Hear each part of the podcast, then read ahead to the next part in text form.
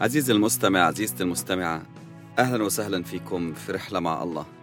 تأمل اليوم في سفر صاموئيل الأول الإصحاح التاسع ومن العدد الخامس عشر حتى العدد السابع والعشرين. والرب كشف أذن صاموئيل قبل مجيء شاول بيوم قائلا غدا في مثل الآن أرسل إليك رجلا من أرض بنيامين. فامسحه رئيسا لشعب إسرائيل فيخلص شعبي من يد الفلسطينيين لأني نظرت إلى شعبي لأن صراخهم قد جاء إلي. فلما رأى صموئيل شاول أجابه الرب هو ذا الرجل الذي كلمتك عنه هذا يضبط شعبي. فتقدم شاول إلى صموئيل في وسط الباب وقال أطلب إليك أخبرني أين بيت الرائي فأجاب صموئيل شاول وقال أنا الرائي. اصعدا أمامي إلى المرتفعه فتأكلا معي اليوم. ثم أطلقك صباحا وأخبرك بكل ما في قلبك. وأما الأتن الضالة لك منذ ثلاثة أيام فلا تضع قلبك عليها لأنها قد وجدت. ولمن كل شهي إسرائيل؟ أليس لك ولكل بيت أبيك؟ فأجاب شاول وقال أما أنا فبنياميني من أصغر اسباط إسرائيل. وعشيرتي أصغر كل عشائر اسباط بنيامين. فلماذا تكلمني بمثل هذا الكلام؟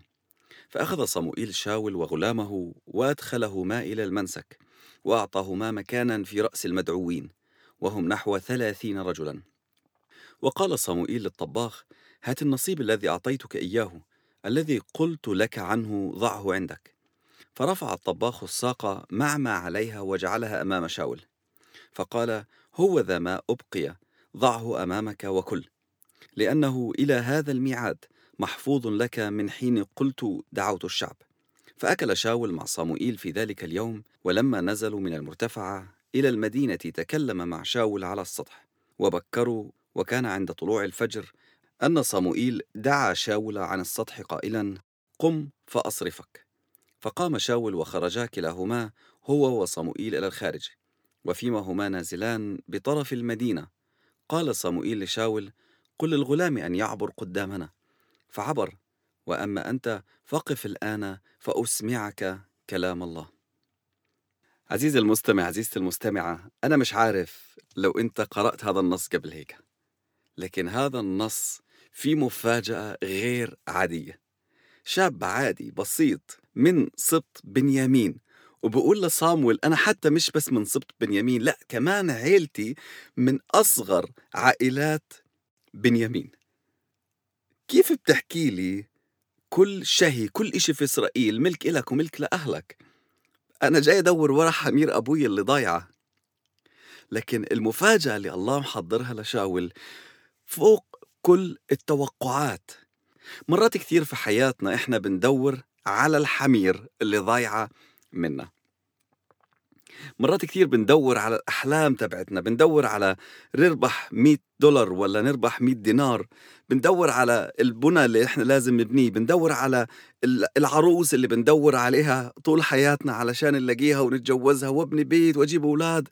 مرات كثير بندور على حاجات كل الناس بتدور عليها وملتهيين فيها طول الوقت مش مدركين إنه الله على قلبه خطة مختلفة لحياتنا. بالتأكيد إحنا بنقدر نكمل نعمل اللي إحنا بنعمله لكن في قلبنا عارفين إنه الله عنده خطة رائعة لحياتنا طول الوقت ومتوقعينه إنه يجي ويخترق يومنا ويغير حياتنا ويستخدمنا لأجل أهداف أعظم بكثير من اللي إحنا بنركض وراها لو شاول ما قطعش أبوه راح يدور على الحمير ما كانش رح يوصل للمكان اللي هو موجود فيه إيش يعني؟ بمعنى أنه أنا بعمل بكل أمانة الأشياء اللي موضوعها قدامي لكن في نفس الوقت حاطط عيني على الرب وبقول له استخدمني زي ما أنت بدك. حسب مشيئتك. لتكن مشيئتك في حياتي زي ما في السماء كمان على الأرض. هذا اللي أنا بدور عليه إن أنا أكون في مشيئتك في كل وقت وفي كل حين.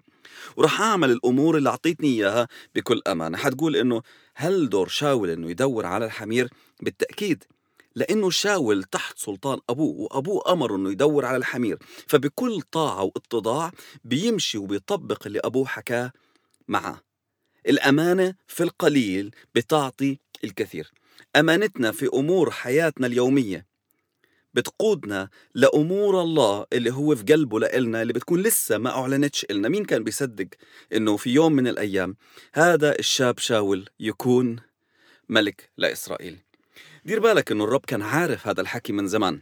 يعني كل اللي بيصير في حياتك مش مفاجأة مش مفاجأة للرب إنه شاول يصير ملك بالعكس حتى كمان مش مفاجأة لصموئيل لإنه قبل ما يجي شاول بيوم ربنا حكى لصموئيل في ذانه بكرة رح أبعث لك ولد من بنيامين أنا بدي اياك تمسحه رئيس على شعب إسرائيل.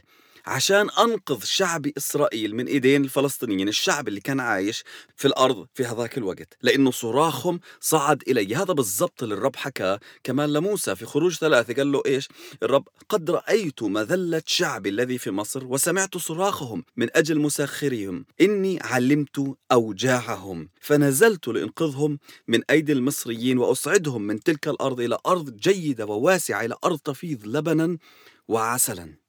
الرب عارف كل مجريات الأمور وبيعلن لصموئيل أنا سمعت صراخ شعبي وهذا الشاب هو اللي بدي يكون رئيس على شعبي ومش بس هيك كمان بيقول في آية 17 إنه هذا هو اللي رح يضبط شعبي. بمعنى ثاني الله جهز شاول بطريقة معينة إنه يعرف يقود شعب إسرائيل للخلاص من إيدين أعدائهم.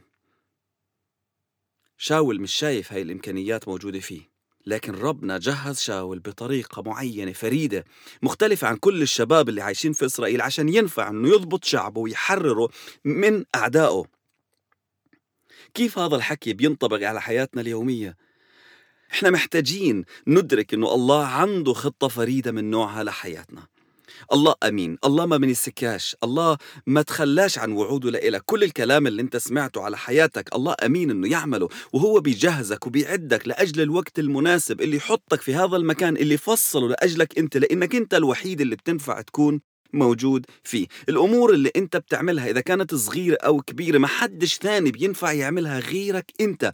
اصنعها بأمانة في مشيك بأمانة مع الرب وفي طاعتك للمسؤولين عنك. الله بيرفعك وبيخليك تتقدم من دعوتك أكثر وأكثر.